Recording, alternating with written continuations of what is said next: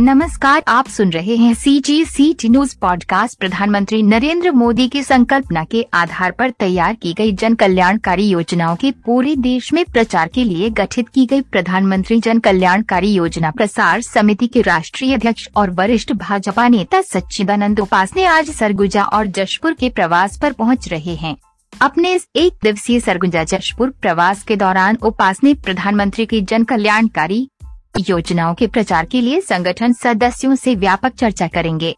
इसके साथ ही वे जशपुर में दिवंगत नेता और पूर्व विधायक युद्धवीर सिंह जूदेव को श्रद्धांजलि अर्पित करने उनके घर भी जाएँगे।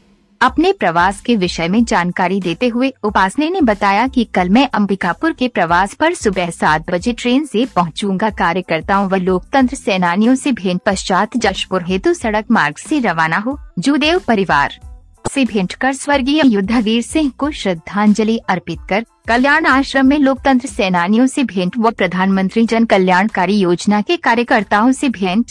सी जी सी टी न्यूज़